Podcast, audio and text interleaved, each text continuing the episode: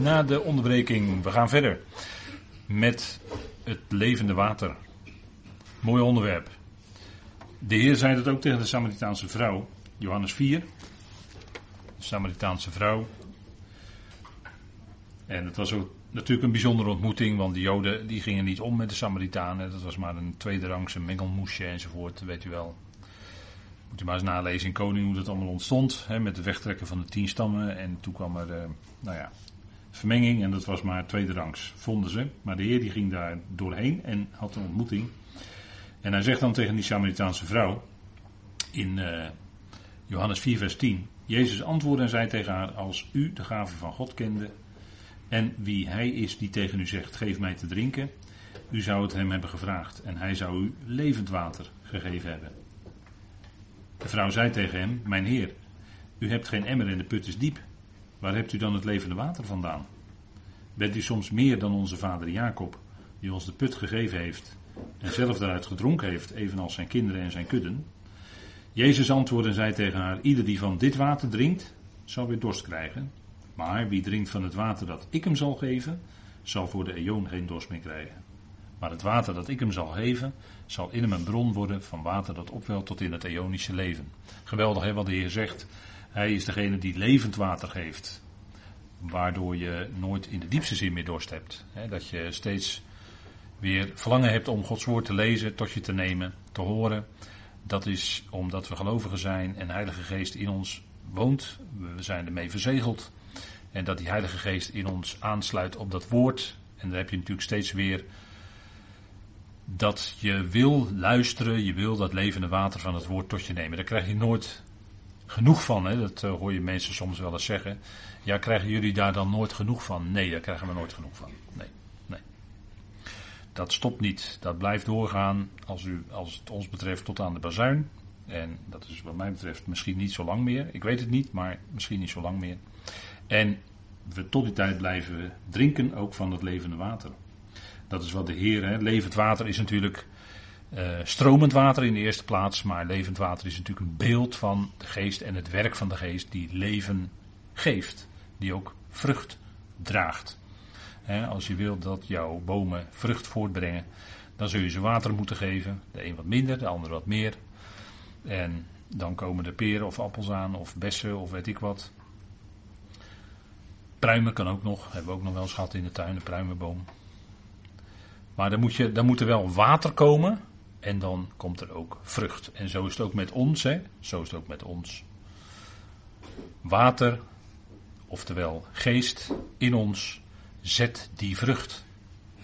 Kijk, je kunt die vrucht, want het is eh, zoals Paulus dat zegt in Galaten 5, die vrucht van de geest, die kun je zelf, die, daar kun je nog zo hard gaan werken, maar dan komt, dan komt er geen vrucht van de geest. Vrucht van de geest is iets wat groeit. Dat is een groeiproces. En dat groeit in de loop van de jaren. Dan neemt toe liefde, vreugde, vrede, geduld, trouw, geloof, zachtmoedigheid, zelfbeheersing of onthouding, kan ik beter zeggen. inhouding, als ik het eh, letterlijk zeg. Inhoud, je kunt je inhouden. En gelovigen kunnen toch nog wel eens eh, uit hun slof schieten. niet als voetballer, maar ik bedoel met woorden. Als woorden. Kan hè, geloven dat ze uit hun slof schieten. Dan zijn het hete hoofden en koude harten. Dat gebeurt. Dat is vaak genoeg gebeurd onder geloven hoor. Maar als, dat, als die geest in die gelovigen werkt, dan zet dat vrucht. En dan uh, blijkt het ook op een gegeven moment uh, altijd een van de eerste dingen is, als bij mensen van binnen iets verandert, dan blijkt dat ook door de woorden die men spreekt. De mens onder de zonde, in uh, Romeinen 3 heeft Paulus het daarover, de mens onder de zonde, dan het eerste wat Paulus zegt is dat het blijkt uit wat uit de mond uitgaat. Er wordt er gesproken over de keel, de tong, de lippen enzovoort. En dat is wat geest ook in je bewerkt. Hè? Dat je, als je met elkaar spreekt, dat je dan woorden wil spreken die zijn tot opbouw van die ander. Woorden van waar genade doorheen klinkt. En ik denk dat dat een belangrijk punt is. Hè? Genadevolle woorden. Zo spreekt Paulus erover in Efeze 4, weet u wel. Opdat het ja, uh, nuttig is voor degene die horen. Kijk, een twist en een woordenstrijd, dat is niet nuttig voor degene die dat meelezen of meehoren of wat dan ook. Dat is niet opbouwend. Dat is afbrekend. En dat is, dat is niet de bedoeling. We zouden woorden spreken die zijn tot opbouw van die medegelovigen. En als je uh, verkeerde gedachten hebt, hou dan je mond. Slik die woorden in.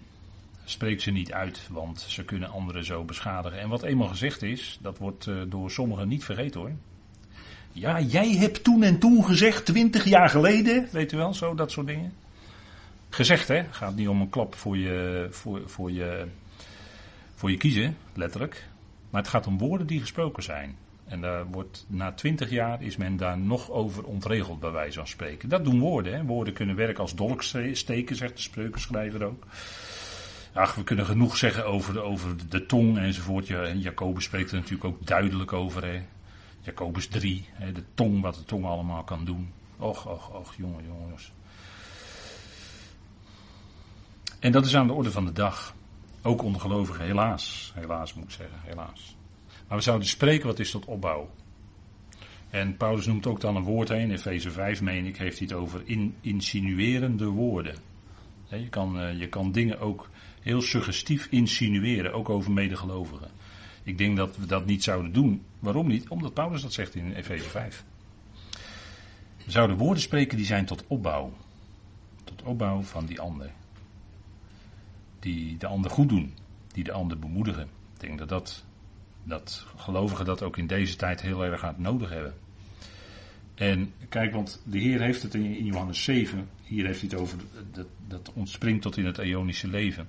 En in Johannes 7 heeft hij het over dat uit je binnenste zullen stromen van het levend water komen. En ik denk niet dat als, als je vervuld bent met de geest, dat er dan stromen van lelijke woorden uit je komen. Dat denk ik niet. Toch? Of zeg ik nou wat geks? Nou, ik denk dat Paulus daar ook in zijn brieven steeds mee bezig is. En uh, dat is toch hetgeen wat, wat ons voorgehouden wordt. Hè? Um, ja, water. Kijk, als we nog wat verder teruggaan in de tijd, dan waren daar bij de, bij de tempel waren daar koperen wasvaten. Die stonden op wielen. En als we nog verder teruggaan naar de tabernakel, dan was daar dat koperen wasvat. Wordt ook wel eens een koperen zee genoemd. En uh, die is er ook op de nieuwe aarde niet meer. Hè, de zee is niet meer. Maar de koperen wasvaten waren er bij de tempel. En uh, ik herinner me dat uh, broeder nog in zijn bijzondere studie uh, over de doop ook daar iets over gezegd heeft. En dat was een hele fijne studie. En u kunt ook, uh, er is ook een brochure van, hè, dopen of niet, broeder A1 nog. Die, die, die is al jaren geleden uitgegeven in het Nederlands in EA-depot. Dus hij is nog steeds beschikbaar. Dus als u daar meer wel over wil weten, dopen of niet, broeder A1 nog. Hele fijne studie. Raad ik u aan. Als u het hebben over, we hebben het nu over water hè, en dat het eigenlijk voor ons niet aan de orde is, waterdoop. dat is voor sommige geloven ook wel een moeilijk punt. Maar ik denk wel dat de schrift daarin duidelijk is. de wasvat, de wassingen, er waren natuurlijk bij het Jodendom rituele wassingen. En rituele dopen, ze kennen nog steeds het mikvee, weet u wel. Het uh.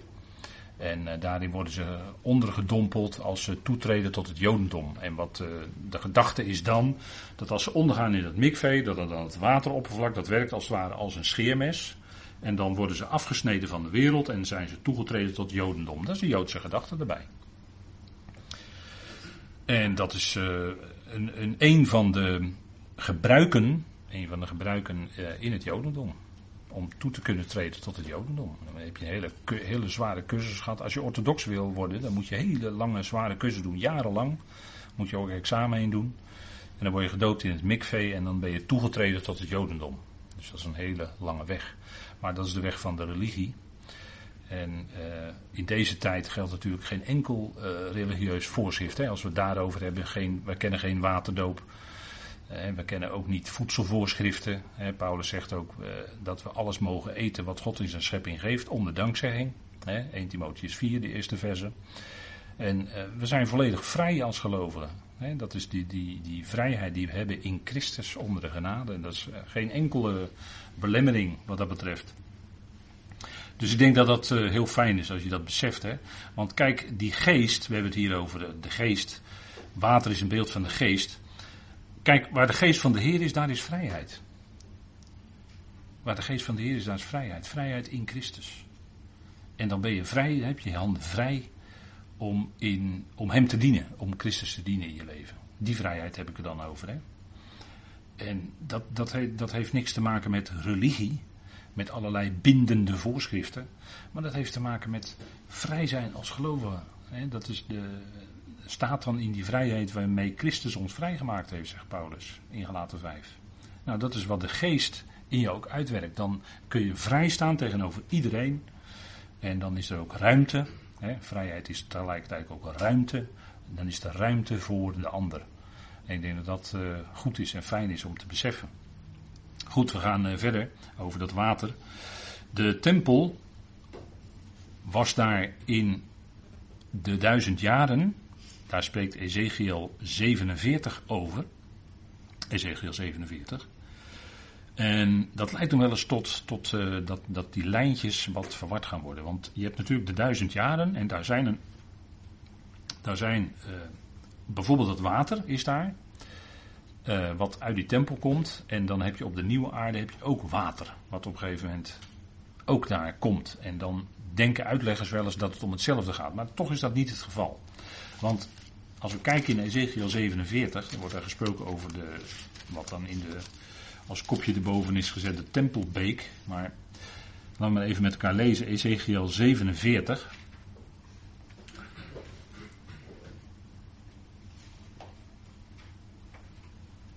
En dan gaat het over, eh, dan is net die hele beschrijving van de tempel geweest. De tempel die zal staan in het komende millennium heen, de duizend jaren. En er staat, daarna bracht hij mij terug, Ezekiel 47 vers 1 naar de ingang van het huis. En zie, er stroomde water uit, van onder de drempel van het huis naar het oosten. Want de voorkant van het huis lag naar het oosten. En het water stroomde naar beneden, van onder de rechterzijde van het huis ten zuiden van het altaar. Vervolgens bracht hij mij naar buiten via de noorderpoort en leidde mij buitenom rond naar de buitenpoort, in de richting die naar het oosten gekeerd is. En zie, uit de rechterzijde borrelde water. Toen de man naar het oosten naar buiten ging, was er een meetlint aan zijn hand en hij mat duizend el en liet mij door het water gaan. Het water kwam tot de enkels. En hij mat weer duizend el en liet mij door het water gaan. Het water kwam tot de knieën. Toen mat hij er weer duizend en liet mij erdoor gaan. Het water kwam tot de heupen. En nog eens mat hij duizend el. Het was een beek waar ik niet door kan gaan, want het water was hoog. Water waar men zwemmend doorheen kon. Een beek waar men anders niet door kon gaan. En hij zei tegen mij: Hebt u dat gezien, mensenkind? Toen leidde hij mij en bracht mij terug naar de oever van de beek. En toen ik teruggekeerd was, zie, bij de oever van de beek stonden zeer veel bomen. Aan deze kant en aan de andere kant. En hij zei tegen mij: Dit water stroomt weg naar het oostelijke gebied. En stroomt in de vlakte naar beneden en komt in de zee. En in de zee uitgestort wordt het water gezond. En het zal gebeuren dat alle levende wezens die er wemelen, overal waar een van de beide beken naartoe komt, zullen leven. Daar zal zeer veel vis zijn, omdat dit water doorheen, daarheen komt. En alles waarheen deze beek komt, zal gezond worden en leven. Dus je ziet dat deze beek die komt, hè, dit, dit water, of rivier mag je misschien ook wel zeggen, dit komt vanuit de tempel, van onder de drempel van de tempel door, naar het oosten en het maakt het water weer gezond. He, dat water gaat naar het oosten en dan komt dan in de zee, dat is de Dode Zee. En dan zal de Dode Zee weer gezond worden. Dat is de belofte. Dat is natuurlijk geweldig wat hier uh, staat. En kijk, omdat het hier water is wat uit die tempel gaat, in Ezekiel 47, dan spreken we in openbaring 22 over iets anders. Want, want in openbaring 1 en 22 wordt uitdrukkelijk gezegd dat daar geen tempel is. Dus de beschrijving van Ezekiel is voor de duizend jaar, voor de tempel die in het millennium zal staan. En de beschrijving in openbaring 22 is voor op de nieuwe aarde. Dus dat is een duidelijk verschil, denk ik. Hè? Dat, dat zijn dus niet twee. Het lijkt wel op elkaar, maar het is toch niet hetzelfde. En als we kijken nog even in Zacharia 14, daar wordt ook gesproken over water wat op een gegeven moment uh, vloeit. En wat ook gaat vloeien als de Messias daar gekomen is. Dan komt natuurlijk ook een grote aardbeving en dergelijke, waar de, bij de Olijfberg zal splijten. En dan lezen we voor dit moment even voor het verband Zacharia 14, vers 8. En er staat: Op die dag zal het geschieden dat er levend water vanuit Jeruzalem zal stromen. De ene helft ervan naar de zee in het oosten. En de andere helft ervan naar de zee in het westen. Zomers en winters zal het plaatsvinden. Dus het ene deel gaat dan naar de Dode Zee en het andere deel gaat naar de Middellandse Zee, om het zo maar te zeggen. En dan staat in vers 9 ook: De Heerde zal koning worden over heel de aarde. Op die dag zal de Heer de enige zijn en zijn naam de enige. Nou, dat is het begin van het koninkrijk voor Israël. Als hij komt en zijn voeten zet op de olijfberg, als Christus komt en hij zet zijn voeten op de olijfberg, dan is dat het begin van het koninkrijk voor Israël. En vanuit Israël zal het koninkrijk opgericht worden over ook richting de volkeren, het koninkrijk van de hemelen. En in verband daarmee zal ook uh, in de aanloop daar naartoe en ook aanbrekend zal ook dat evangelie van het koninkrijk gepredikt worden aan alle volkeren, hè, zoals Matthäus 24 dat zegt. En dan zal de Heer gaan komen. Hè. Als dat gebeurd is, het evangelie is gebracht, evangelie van het koninkrijk is gebracht aan alle volkeren. Hè, dat is dus nog toekomstmuziek. En dat geldt natuurlijk niet voor deze tijd. Hè. Levend water vanuit Jeruzalem, de helft gaat naar de oostelijke zee, dus de Dode Zee, en het maakt gezond. Zorgt dat er weer heel veel vis, want ik weet niet of u wel eens in de Dode Zee hebt gedobberd. Ik wel. En daar is niet veel leven. Dat is allemaal heel erg zilt, zout water. Er zijn wel heel veel mineralen worden er ook gewonnen, omdat daar heel veel zout water is. En uh, daar was weinig leven. Maar in de toekomst zal, uh, omdat de geest ook, uh, dat is een prachtige vergelijking natuurlijk. Hè?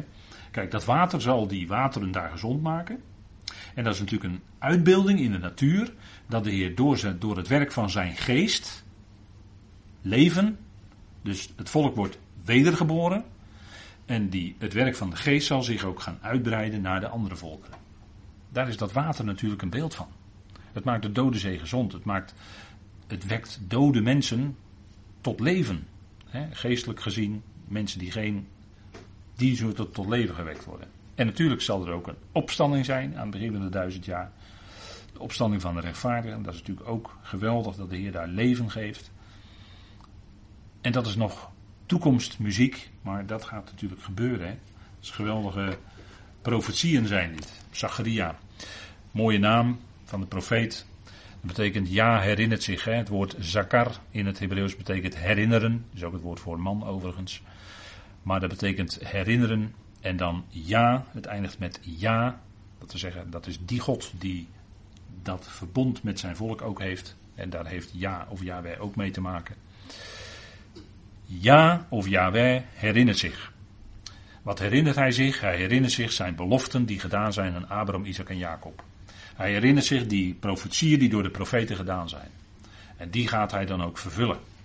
Het is die Heer die als Yahweh zijn voeten zal zetten op de Olijfberg. En dan zullen ze zien wie ze doorstoken hebben. Dat zegt Zacharia 12 natuurlijk. Dat zijn natuurlijk geweldige toekomst is dat voor Israël. En de Heer zal komen om hen te verlossen. En er zijn natuurlijk uh, Joodse groepen die zeggen dat de Joodse staat zoals die nu is, is niet goed. En dan hebben ze wel een punt, want ze zeggen, er komt pas echt een goede Joodse staat als de Messias komt. En nee, daar hebben ze gelijk in. Hebben ze gelijk in. Het is nu een, een, een staat die is opgericht door de politieke Zionisten, met alle achtergronden die dat heeft. Maar het is niet, eh, het is wel een vervulling van Bijbelse profetie. Maar het is nog niet de vervulling van de belofte die God gedaan heeft. En de duidelijke, heldere profetieën dat als de Messias komt, als de Messias Jezus komt, dan dan zal het gaan gebeuren. En dat is waar de rabbijnen, zonder die rabbijnen, waar ze het zonder beseffen natuurlijk naar uitkijken, dat de Messias komt. Zij zeggen, als het, het wordt pas echt, echt een staat, een goede staat, als de Messias is gekomen. Ja, daar hebben ze gelijk. Maar de Joodse staat zoals die er nu is, moet er conform profetie ook zijn. Daar is van gesproken door Daniel en door andere profeten ook. Hè. Dus dat is, uh, denk ik wel een punt. En als we dan kijken naar openbaring 22, dan zien we dus dat dat andere lijntje, om het zo maar te zeggen, is iets anders. Daar komt namelijk dat water niet uit de tempel, maar komt van onder de troon. Dat is natuurlijk een verschil hè, met uh, Ezekiel.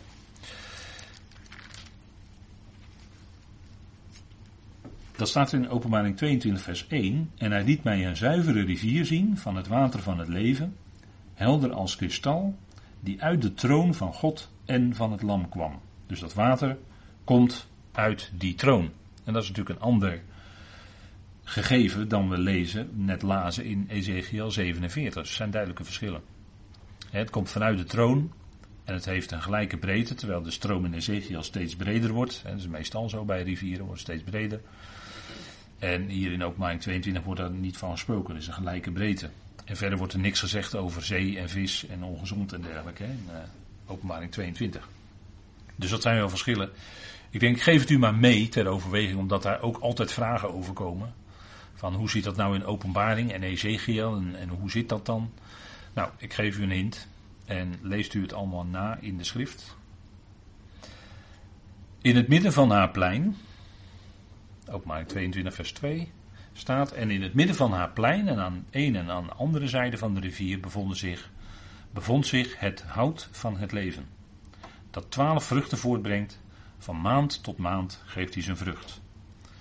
En ook in Tenach wordt er onderscheid gemaakt in hout, of uh, hout of boom, en bos. U ziet daar de, op deze dia de verschillende Hebreeuwse woorden, ots en uh, uh, iets als jor, jor, als ik het, of jaar, jair, jair, jor, dat betekent dan bos, ook een woord dat regelmatig voorkomt. En dat is dan natuurlijk een verzameling hout of bomen bij elkaar. En we zien ook dat in Ezekiel 47, zoals we net gelezen hebben, zien wij hetzelfde beeld, het geboomte van het leven. Dat uh, daar zal staan aan weerszijden en dat ook veel vrucht draagt. Hè? 12, 12 keer vrucht per jaar. En dat is natuurlijk uh, geweldig dat dat zo zal zijn. En dat zal natuurlijk ook een helende werking hebben in die duizend jaar. Hè, want dan zal men toch op een andere manier uh, ja, als daar ongemakken en ziekte en ongezondheid een rol speelt, zal men op een andere manier dat aanpakken. En er zal dit geboomte van het leven zijn. In Ezekiel lezen we dat, Ezekiel 47. En er wordt iets soortgelijks van gezegd, maar dat wil nog niet direct zeggen dat het ook dan hetzelfde is. Hè? Dat is weer hetzelfde als met dat water.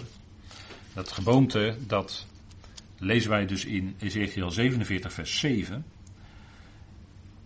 Toen ik teruggekeerd was, zie bij de oever van de beek stonden zeer veel bomen, aan deze kant en aan de andere kant. En die bomen hebben natuurlijk dat water nodig om vrucht te kunnen voortbrengen. En vers 9, het zal gebeuren dat alle levende wezens die daar wemelen, sorry, ik moet vers 12 hebben, sorry. En langs de beek, langs de oever ervan, zullen aan deze kant en aan de andere kant allerlei vruchtbomen opkomen, waarvan het blad niet zal verwelken en waarvan de vrucht niet zal opraken. Elke maand zullen ze nieuwe vruchten voortbrengen.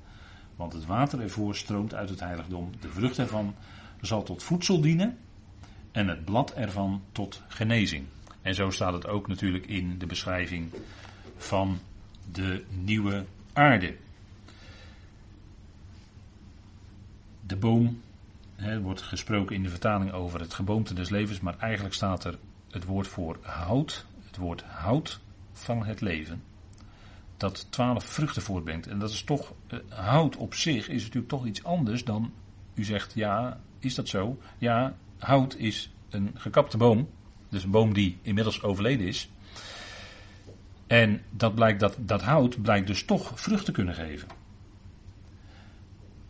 Er wordt gesproken over het hout van het leven. Hè, als we het Griekse woord nemen. En dat brengt twaalf vruchten voort. Van maand tot maand geeft hij zijn vrucht. En ook daarvan wordt gezegd, en de bladeren van de boom zijn tot genezing van de natieën. In Ezekiel wordt dat niet zo gezegd. Hè? In Ezekiel wordt alleen gezegd dat die bladeren zijn tot genezing of tot heling. En ik denk dat daar toch een hint in zit dat wij misschien wel een beetje kwijt zijn geraakt. De geneeskrachtige kruiden en werking van de natuur en de natuurproducten en dergelijke, dat zijn we een beetje kwijtgeraakt. Hè? Wij zijn heel erg gewend aan een pilletje halen, farmaceutische industrie. Maar er zijn eh, allerlei kruiden, bladeren. Eh, en als je daarin verdiept, dan is daar best veel uit mogelijk. En dat het kan werken tot genezing. En ik denk ook dat die kennis in de duizend jaar heel sterk weer naar boven zal komen. Dat het weer toe zal nemen. En dat mensen daar baat bij hebben. En dat ze daardoor ook langer blijven leven. Want de leeftijden die zijn natuurlijk in de, vanaf het begin zijn ze heel erg uh, teruggelopen. Methuselem werd 969 jaar, als ik het me goed kan herinneren. En die werd uh, heel wat ouder dus dan wij. Maar die leeftijden gingen met name na de grote vloed bij Noach teruglopen. En dat had ook te maken met het feit dat uh, de omstandigheden veranderd waren. Het had geregend, het had veel geregend, er was veel water gekomen. Dus de omstandigheden, de, laten we maar zeggen de klimatologische omstandigheden, waren door die grote vloed toch wel veranderd. Dat was een echte klimaatverandering. En de mensen werden niet zo oud meer. En, en dat is uh, nog steeds zo. En dat is zo een beperking, maar in de duizend jaar staat er ook dat een jongeling die zondigt, die zal 100 jaar zijn. En dan word je nog een jongeling genoemd. 100 jaar, ben je nog jong. Terwijl we nu zeggen, nou dan ben je toch wel behoorlijk uh, oud geworden. Hè? Dan heb je allerlei, uh, misschien wel allerlei hulpmiddelen nodig om je voor te bewegen en dergelijke. Maar dan zal dat weer zijn tot zegen. Het punt is dat hier op de nieuwe aarde wordt dus ook gesproken over de bladeren van dat hout zijn tot genezing van de heidevolken. En hoe is dat woord genezing is eigenlijk wel uh, uh, mooi, want dat woord genezing, dat kennen wij wel, is therapie. Dat is eigenlijk therapia in het Grieks. Dat, en therapia dat heeft te maken met warmte. En ik denk dat als we dat geestelijk overzetten, dat die warmte van de liefde van God, die warmte van de liefde van God, die kan genezend en helend werken in een mensenleven.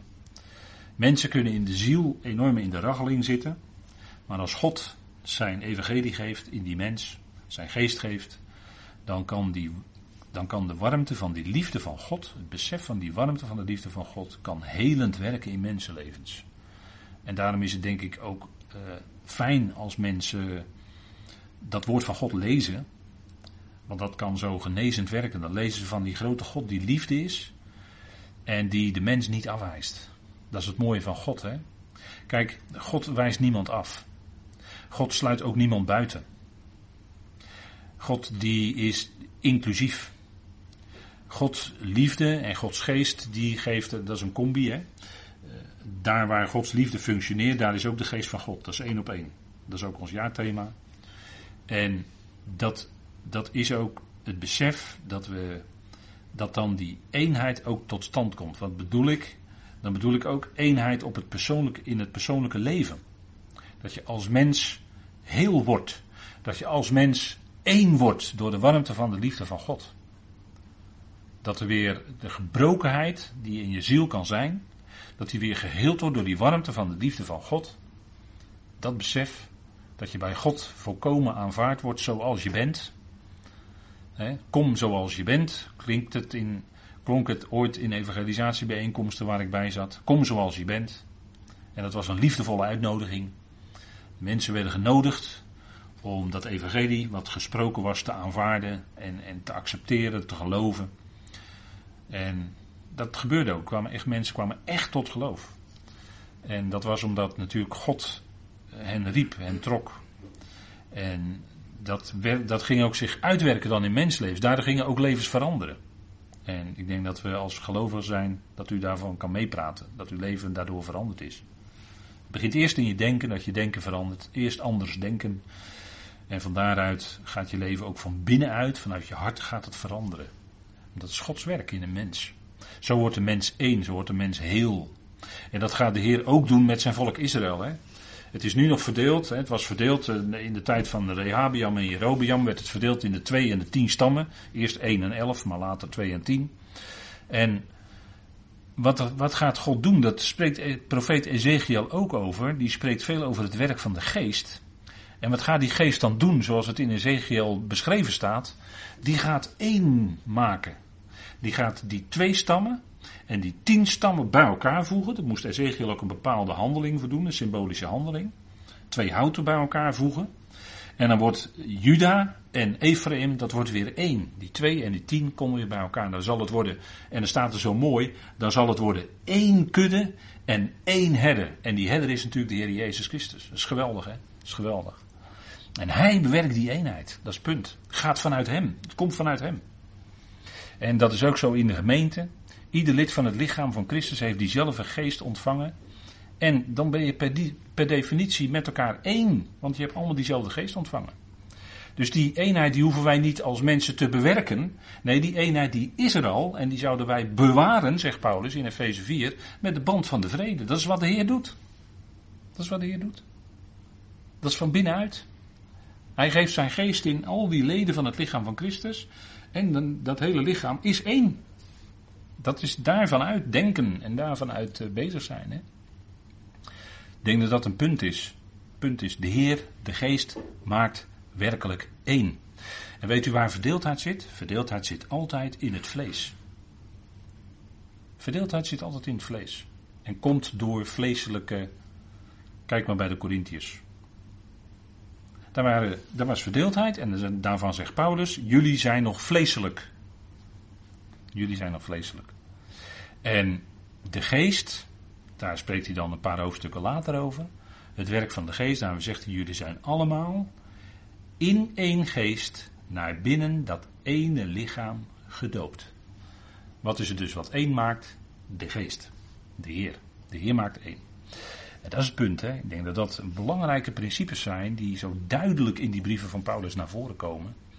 Waar we, waar we als gelovigen vanuit denken en leven en werken. En daarom eh, hè, is wel vaker gezegd, als we als, als gelovigen bij elkaar komen, is altijd iedereen welkom. Iedereen is gewoon welkom. Dat is de, omdat je de eenheid van de geest beleidt. Is iedereen welkom. En dat is wat de Heer doet. En dat zal zeker op die nieuwe aarde, zal die zal steeds meer toegen, is nog niet de volkomen toestand. Hè? Zoals, zoals Johannes erover schrijft in openbaring, is het nog niet de volkomenheid. Is het nog niet God alles in allen. Waarom niet? Nou, er zijn drie punten. Dat is wat we nu bespreken. Die bladeren van het geboomte of van het hout zijn tot genezing van de natieën. Dus als er nog genezing van de natie nodig is, dan ben je dus nog in een groeiproces bezig. Dan is er nog een hele grote groep mensen in de tweede dood. Die is dan nog niet opgegeven. En er is ook nog steeds sprake van regering. Dat is het derde punt. Hè. Zolang er nog geregeerd moet worden door Israël, door de Messias, hè, over de anderen. Zolang dat nog moet, is er kennelijk nog sprake van op een of andere manier weerstand, meer of minder. Moet er dus nog geregeerd worden. En zodra dat proces voltooid is, zegt Paulus in 1 Corinthië 15, dan zal de zoon zelf zijn koningschap aan de vader overdragen. Hij zal zich onderschikken aan de vader en dan zal God zijn alles in allen. Dat is dus het einde van alle regering, alle koningschap, alle vijandschap enzovoort.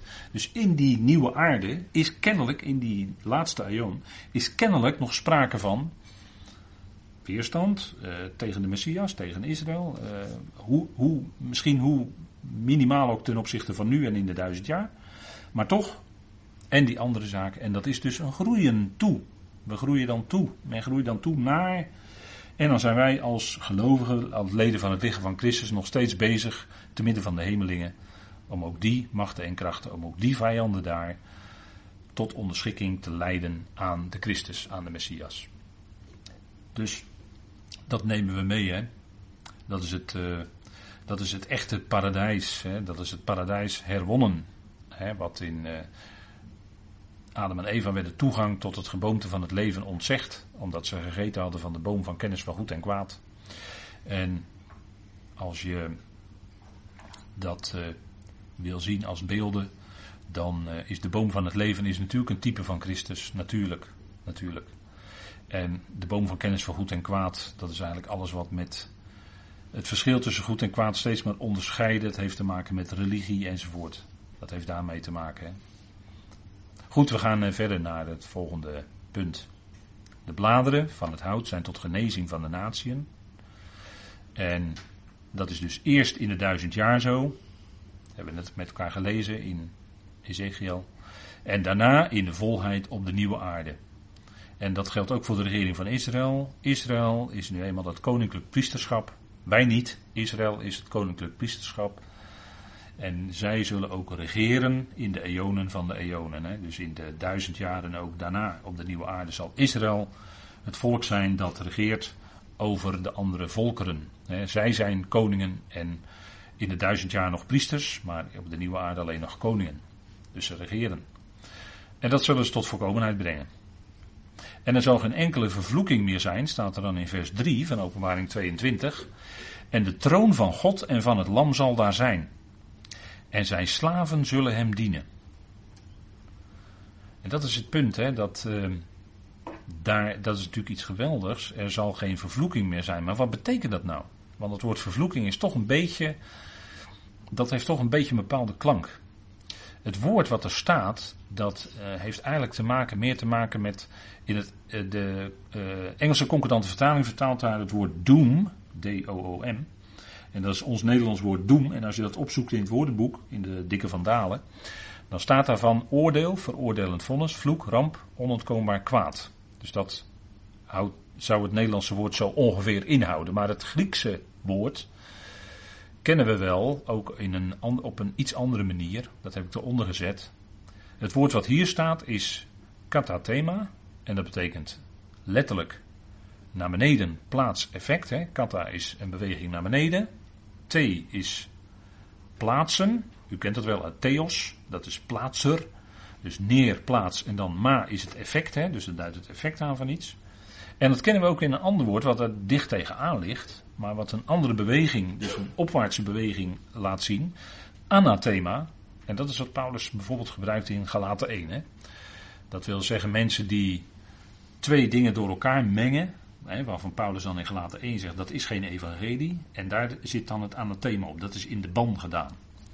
En wat betekent het woord anathema nou? Dat woord anathema betekent dat het hè, in de ban uh, vertalen we, kunnen we dan ook vertalen eventueel. Uh, in de ban gedaan. Dat we zeggen, het wordt aan God gewijd. Dat is ook de achtergrond van het woord. Iets wordt aan God gewijd tot destructie. En dat is ook wat op, dat, uh, op die boodschap waarvan Paulus in Galaten 1 zegt. Daar rust geen zegen op. Nee, dat is in de ban gedaan. als je dus twee dingen door elkaar gaat mengen, dan hou je eigenlijk niets meer over. Want Paulus zegt dat is geen evangelie. Dan hou je niets meer over en dat wordt dan in de ban gedaan. Dat is anathema. Dus aan God gewijd tot destructie. Dus er staat hier een wat sterker woord, want hier staat katathema. Dus dan heb je niet meer een opwaartse beweging, maar een neerwaartse beweging zelfs. Maar dat ligt daar wel heel dicht tegenaan. Dus dat is wat uh, aan God gewijd is. En, en dat is aan God om uh, daar datgene mee te doen wat hij wil. En dat kan in richtende zin zijn, in oordelende zin zijn. Uh, net zoals dat anathema, dan is het in de ban, dan ligt daar een ban op. En dat is ook bij dat woord katathema het geval. Hè. Dus dat is eigenlijk het achtergrond van het woord. Want mensen denken wel eens op grond van deze tekst. Er zal geen enkele vervloeking meer zijn. Ja, dat woord vervloeking is dan toch een beetje lastig, want dat is ook een ander Grieks woord. En dan denken ze dat er geen, geen zonde meer zal zijn en geen kwaad meer zal zijn, maar dat valt nog te bezien. Want uh, kijk, zolang er nog weerstand is, we hadden het net over dat er nog geregeerd moet worden. Zolang er nog weerstand is tegen God, tegen Israël, tegen Christus, zal, zal daar nog geregeerd moeten worden. Dus daar is kennelijk. En een stuk weerstand tegen die regering is toch een vorm van kwaad. Als, als iedereen zich volkomen onderschikt, hè, onderschikking is het grote woord van Gods plan, is waar God naartoe werkt. Dat is ook onze, ons, wat, wat, wat, uh, wat we in geloof ook uh, doen, hè, ons onderschikken. Onderschikken. Filippenzen, heel duidelijk bij Filippenzen gezien. Ootmoedige gezindheid, onderschikking, dat deed de Heer zelf ook als groot voorbeeld. Hè. Hij onderschikte zich aan de Vader. En zo ook wij. Hè? Onderschikking is het grote woord voor het doel van Gods plan van eonen. Daar leidt het uiteindelijk allemaal toe. En als dat er niet is, als er geen onderschikking is, maar het tegenovergestelde, dan is dat een vorm van kwaad, zou je kunnen zeggen. Dat is een vorm van kwaad. En dat zal dus volledig weggedaan zijn, pas als God alles in al is. Dus als dat volkomen plan, het doel van het plan is bereikt. Aan het eind van de eonen.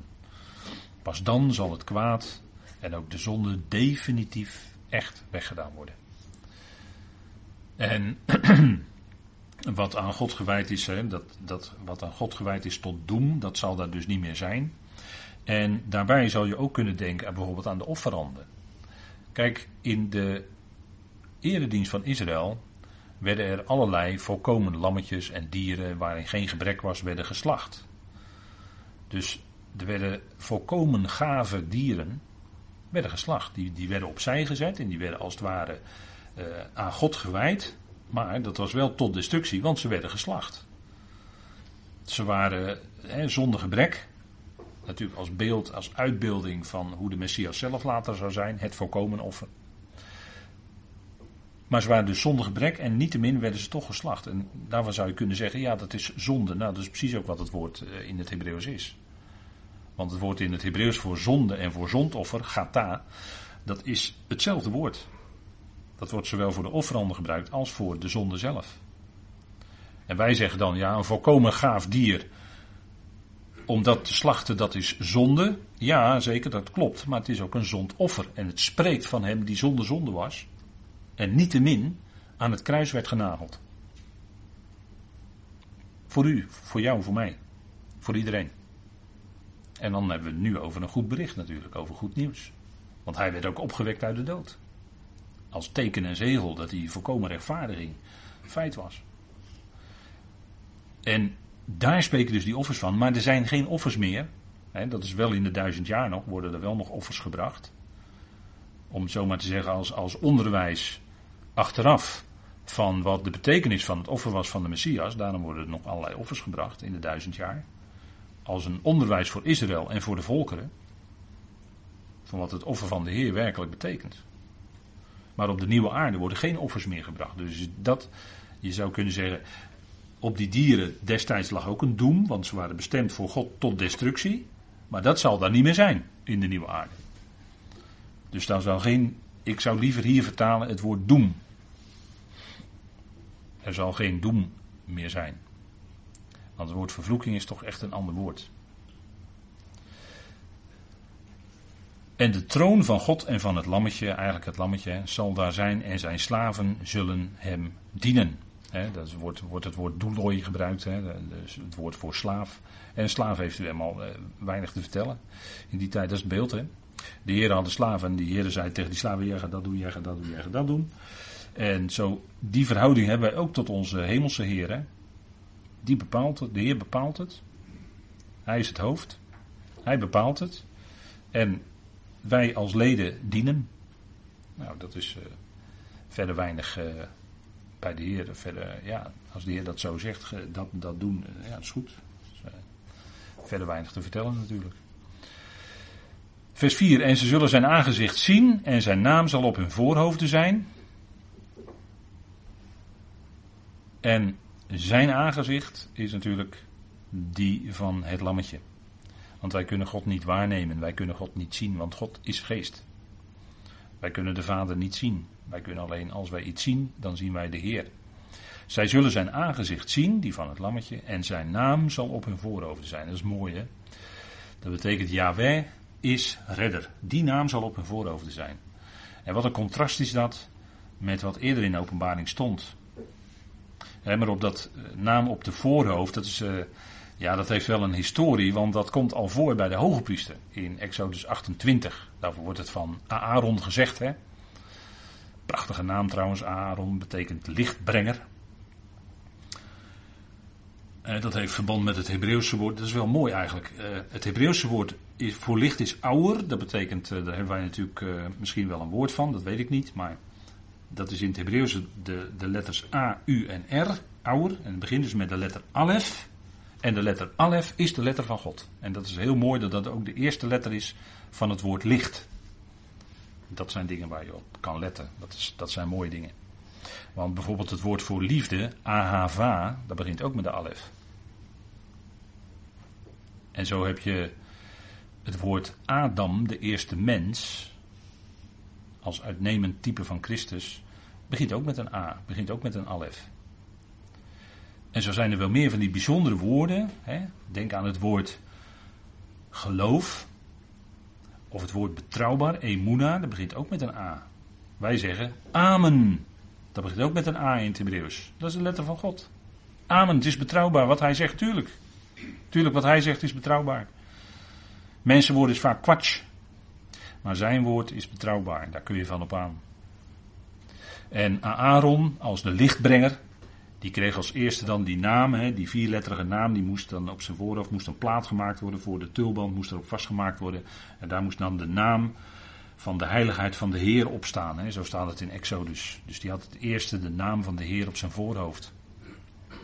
En uh, zo staat er ook in de openbaring dat de 144.000 verzegelden aan hun voorhoofd verzegeld werden. En aan de andere kant, daartegenover, staat dat de aanbidders van het beest het embleem of het merkteken van hun beest aangebracht kregen. De aanbidders van het beest. En dat is dan voorwaarde om te kunnen kopen of verkopen. En dan krijg je dat embleem van het beest op je rechterhand of op je voorhoofd. En zo zal men dat doen, hè? Zo zal men dat doen. Dat gaat gebeuren, natuurlijk. Staat in openbaring, dat is profetie, gaat gebeuren. En hoe dicht we daarbij zitten, dat weet ik niet. Maar goed, dan zien we ook dat op het voorhoofd van die grote hoer, die zit op dat beest, hè, openbaring 17, dat is die grote stad, hè, die grote hoer, die zit op dat beest. En die bestuurt dat beest, hè, dat wereldrijk. Dat is het geheimenis Babylon, wat dan, hè, dat staat ook op de voorhoofd dan. Geheimenis Babylon. En Babylon is dan de moeder van de hoererijen en van de gruwelen van de aarde. En die zal het beest besturen, maar dat zal niet zo lang duren. En dan zal het beest zich tegen die hoer gaan keren en zal het volledig vernietigen. Dat is wat God doet, hè. En dan op het voorhoofd hier, wat we hierbij in de tekst hebben. De heiligen in het Nieuw Jeruzalem zullen zijn aangezicht zien en, dan, en zijn naam zal op hun voorhoofd zijn. Dus u ziet het contrast, het enorme contrast met de aanbidders van het beest in openbaring 13 en 14 eerder ten opzichte van deze heiligen die werkelijk heiligen zijn. Hè? Dat is geweldig, de naam van de Heer op het voorhoofd. En dan uh, sluiten we af vanavond met vers 5. Dan sluiten we ook het tweede troongedeelte af. En daar zal geen nacht zijn. En ze hebben geen behoefte aan licht van een lamp of licht van de zon, want de Heer God zal hen verlichten.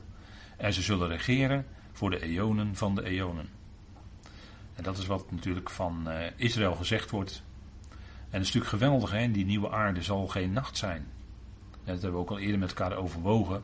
Het zal geen nacht meer zijn, de poorten zullen altijd open zijn van het nieuwe Jeruzalem. Het zal licht zijn, God zelf zal hen verlichten. En dat woord licht, dat is uh, ook verwerkt in ons woord fotografie bijvoorbeeld. Het woord foos, dat is licht. En dan hebben we ook het woord uh, verlichten. Hè? Dat is doen lichten of doen oplichten. En dat woord licht wordt ook van ons gebruikt trouwens hoor, door Paulus in Efeze 5. Hè, dat gebruikt hij een mooie metafoor. En dan zegt hij, jullie als gelovigen zijn licht in de Heer. Jullie zijn licht in de Heer. Jullie behoren niet aan nacht of duisternis toe, maar jullie zijn licht in de Heer. En dat is ook wat uh, ons leven karakteriseert. Hè? Het licht is aangegaan in ons. Het licht van het evangelie van de heerlijkheid van Christus. Hè, dat, dat stukje daar in Korinthe is een heel fijn stukje. En daar wordt ook dat woord licht gebruikt. Hetzelfde woord. Hè, lamp is weer een ander woord. Dat heeft meer te maken met uh, lux. Maar dat woord licht, dat is echt uh, iets wat helder, stralend licht geeft. En wat dus alles ook verlicht. Hè. De Heere God zal hen verlichten.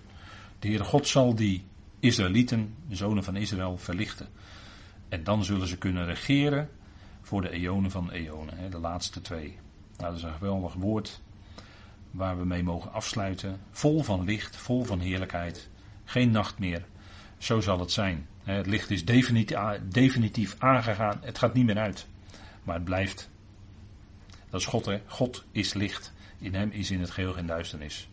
Dat is geweldig. Zullen we hem daarvoor danken? Vader, we danken u dat we een moment stil konden staan bij openbaring. We danken u voor de geweldige uitzichten die dat geeft. Wat uw woord daarvan zegt. Vader, die woorden mogen we tot ons nemen als geweldig uitzicht voor Israël en de volkeren en we kunnen het bijna niet nauwelijks beseffen dat de heerlijkheid die ons wacht nog zelfs daar iets bovenuit gaat. Vader, dank u wel. Dank u wel dat u ons gekozen hebt voor de nederwerping van de wereld. Vader, we, hadden daar geen enkele, we konden daar geen enkele invloed op hebben. Maar u kiest uit. U roept, ook in deze tijd. We zijn door u geroepenen. En dank u wel voor dat geweldige licht van uzelf. Wat die hele nieuwe schepping zal verlichten. Vader, dank u wel dat eens er geen sprake meer zal zijn van duisternis of schaduw.